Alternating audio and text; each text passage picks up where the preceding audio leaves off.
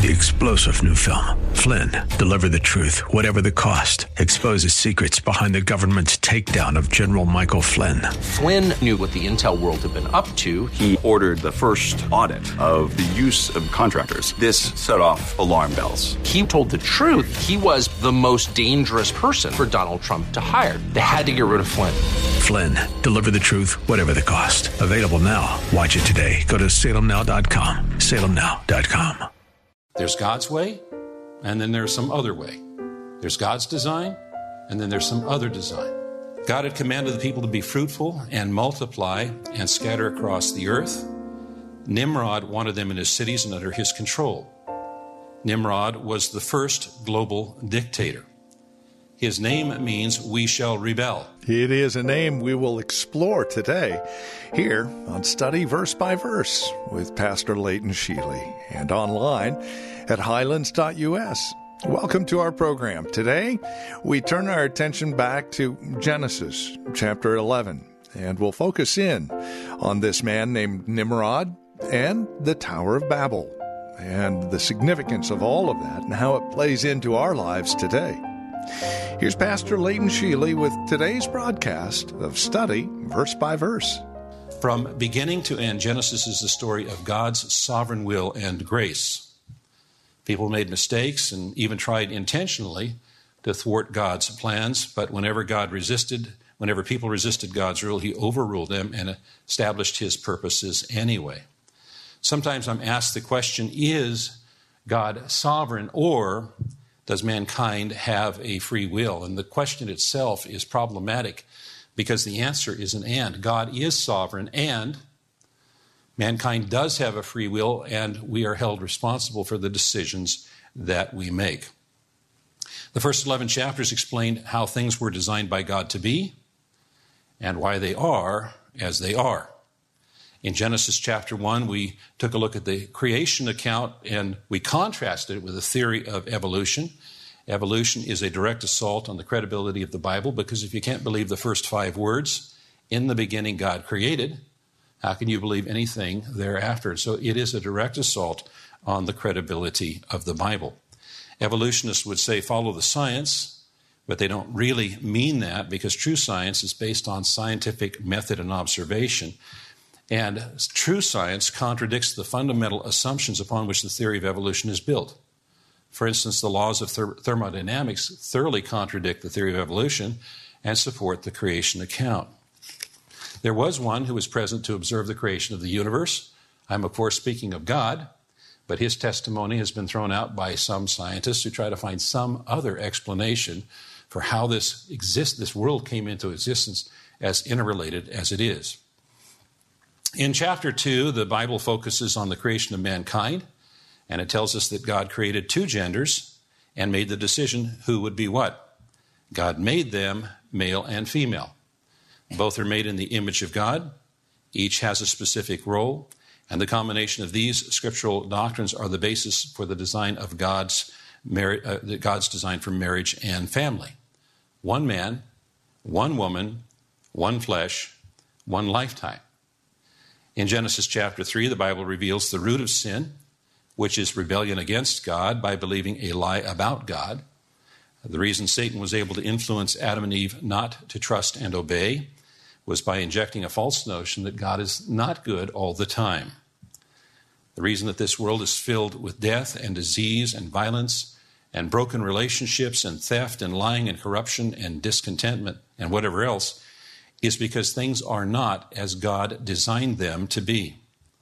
When God created everything, He said it was good. Mankind's rejection of God's design did not end with eating of the forbidden fruit in the garden. As we've seen, chapter after chapter reveals mankind's choice to contradict God's design. In chapter 4, the Bible reveals the fruit of sin. Chapter 3, the root of sin. Chapter 4, the fruit of sin. And one of the purposes we find in Scripture, one of the purposes God created marriage and family was to raise godly children. And the first family failed to do that. Cain murdered Abel, his brother, over a religious difference. We find in Scripture that Abel's godly testimony caused Cain such offense and anger that Cain decided to silence Abel's testimony by silencing Abel. But his effort failed. Abel's blood cried out from the ground. God gave Cain the opportunity to confess and repent, but instead Cain chose to wander away from God and any relationship with God. We found later in that same chapter that Cain's descendants followed that same path of setting aside God's design by redefining marriage and escalating vengeance and violence to something that they boasted about. In chapter 5, the Bible reveals another son given to Eve named Seth, and Seth's descendants are identified as distinct and in contrast to Cain's descendants, who were known for increase in material arts and technology. Seth's descendants, instead, are identified by their worship of God. They called upon the name of the Lord. now, eventually, eventually, Seth's descendants were lured into Cain's way of life, and God brought judgment upon the world. Uh, chapters 6 through 9 tell the story of Noah and the flood and includes God's design for civil government. If a man sheds innocent blood, by man shall his blood be shed. And so the principle of God's design for government is that it exists to protect and serve the people. To protect and serve the people. How long does it take mankind to get things messed up again? Not very long. One chapter in the Bible. God's design for government was turned upside down and backward in the design for Nimrod's Babylon, where instead the people exist to serve and protect the government, instead of the government existing to protect and serve the people. You notice how many times in a very few chapters that God established his design and mankind contradicted it. Chapter 10 answers the question of where the nations came from. Where they were all originally family clans who descended from uh, Noah's family. So, in spite of whatever external differences we may have, all of the people of all of the world belong to the same human family. We're all of one blood, as it's described in Acts chapter 17. There's only one race, the human race. And so no race can claim to be superior to any other. All of the billions of people who live in the world today or who have ever lived are all one family. We are all related. We're all cousins. Remember when we covered this part, we took a moment and said, "Howdy, cousin. How you doing?" the apostle Paul mentioned this in his sermon recorded for us in Acts chapter 17. He preached, "From one man, he God made every nation of men, that they should inhabit the whole earth, and he determined the time set for them and the exact places where they should live." God did this so that men would seek him and perhaps reach out for him and find him, though he is not far from each one of us. Notice he said God did this so that men would seek him. God wants us to seek him. And so, what we have in chapter 10, this table of nations, is in response to God's charge to Noah and his family to be fruitful and multiply and fill the earth. The problem that is revealed in chapter 11 is that people don't want to follow God's design. They want to be fruitful and multiply and fill the cities rather than filling the earth. Now, you may recall when we were in chapter 10, I noted something in verse 5, and there's two other places where it's alluded to as well. In chapter five, uh, verse 5 says, From these, the coastland peoples spread in their lands, each with his own language, by their clans, in their nations. And so this verse, verse 5 in chapter 10, says, Each with his own language. But the first verse of chapter 11 says, Now the whole earth had one language and the same words. And so the events in chapter 11 occurred, probably occurred prior to those in chapter 10. And that the scattering described in chapter 10 is the consequence of God's judgment at Babel, recorded for us in chapter 11. The story is, to, is told to explain how people came to speak different languages and be scattered all over the earth. Now, this reversed order chronologically uh, is a way of explaining how absurd it is to attempt to defy God, because the results of that are given before uh, the description of, of, of what was attempted. The plan to contradict God's design failed, it was unsuccessful. Now, you'll notice I have said a phrase several times because I want us to understand this concept by God's design. God's design. God's design. Another way of saying it is God's way, doing it God's way, doing it God's way. There's God's way, and then there's some other way. There's God's design, and then there's some other design. God had commanded the people to be fruitful and multiply and scatter across the earth.